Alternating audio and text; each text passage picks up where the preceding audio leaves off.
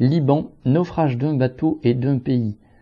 Au moins 100 personnes sont mortes et 17 disparues au large des côtes syriennes lors du naufrage le 22 septembre d'un bateau parti du Liban.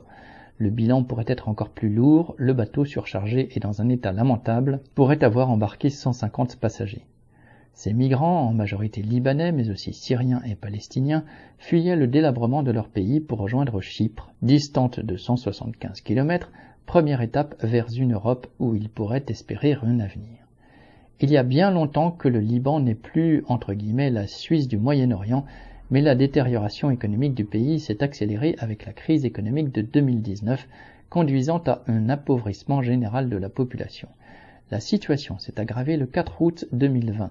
L'explosion des silos du port de Beyrouth, avec son lot de victimes et de destructions laissées en l'état par les clans mafieux au pouvoir, a achevé de plonger la population dans la misère. Les restrictions bancaires, la spoliation des épargnants et les dévaluations successives ont sapé le pouvoir d'achat des Libanais des milieux populaires. En trois ans, la monnaie a perdu 95% de sa valeur face au dollar, tandis que les prix étaient multipliés par 10.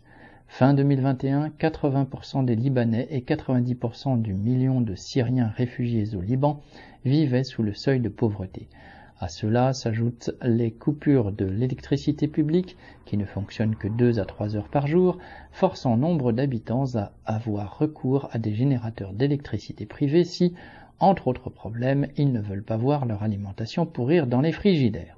Or, ces générateurs sont souvent aux mains de clans mafieux qui en tirent profit au point que les salaires ne couvrent qu'à peine les dépenses d'énergie. La corruption règne et les différents clans se déchirent pour tirer à eux le maximum de richesses aux dépens des habitants d'un pays qui sombre dans la ruine. Dans ces conditions, beaucoup ne voient d'autre solution que l'émigration. En août 2021, un ancien député révélait que le nombre de demandes d'immigration pour l'Amérique du Nord et l'Europe concernait 330 000 personnes, essentiellement des intellectuels ou des hommes d'affaires. Les plus riches n'ont pas de problème pour quitter le pays, il leur suffit de prendre l'avion.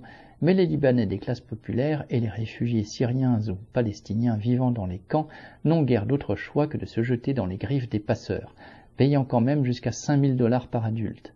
Selon l'ONU, depuis 2020, au moins 38 bateaux de migrants auraient quitté le pays. Si le naufrage du 22 septembre s'est traduit par une hécatombe, déjà en avril dernier, 10 passagers avaient péri et 6 début septembre. La situation du Liban rejoint maintenant celle de nombreux pays du Moyen-Orient ou d'Afrique, où la misère pousse des hommes et des femmes toujours plus nombreux à quitter le pays dans l'espoir d'une vie meilleure, au risque d'y laisser leur vie après y avoir laissé leurs maigres économies. Marial Lamiral.